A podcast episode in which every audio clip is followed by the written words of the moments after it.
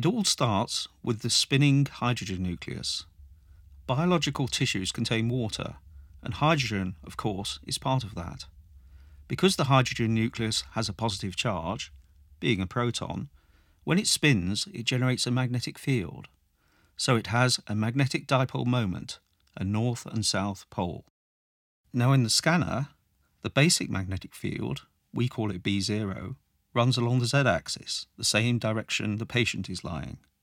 Consequently, the spins on the tissue's protons are now at a frequency that is precessing, like a gyroscope, directly related to the strength of the magnetic field B0. I think it's worth showing what precession really looks like using the example of a, a top. What you're seeing is that the uh, process of precession means that there's a fixed angle that the top maintains with the Earth's gravitational field, and the motion is one of precession when it goes round at this fixed angle, spinning at its resonant frequency.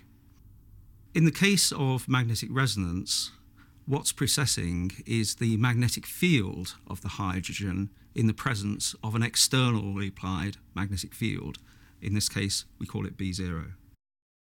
The magnetic fields of many of these nuclei, and there are trillions in the body, add together to form a macroscopic magnetization, which we call vector M, and that is aligned with the field direction, aligned, in other words, with B0. To excite the signal from these protons, we use the RF coil in the scanner to send in a pulse. Remember that, until this happens, M and B0 are aligned in the same Z axis in which the patient is lying. But the RF pulse generates a weak oscillating magnetic field, call it B1, which can only tip M out of alignment if it oscillates at the same frequency as the protons. We call this resonance. In this case, it tips it 90 degrees into the XY plane. Once in the XY plane, the macroscopic magnetization M rotates around the B0 direction so it starts rotating in this plane.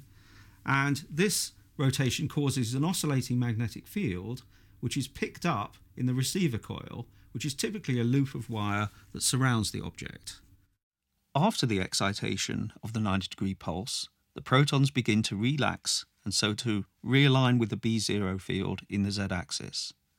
They manage this relaxation by exchanging their spin energy with the surroundings, what we call the lattice. The exponential curve shown in this graph is known as T1 relaxation, a measurement of the time it takes for the protons to get less and less excited and return to equilibrium. At the same time, there's another completely independent process of proton relaxation happening.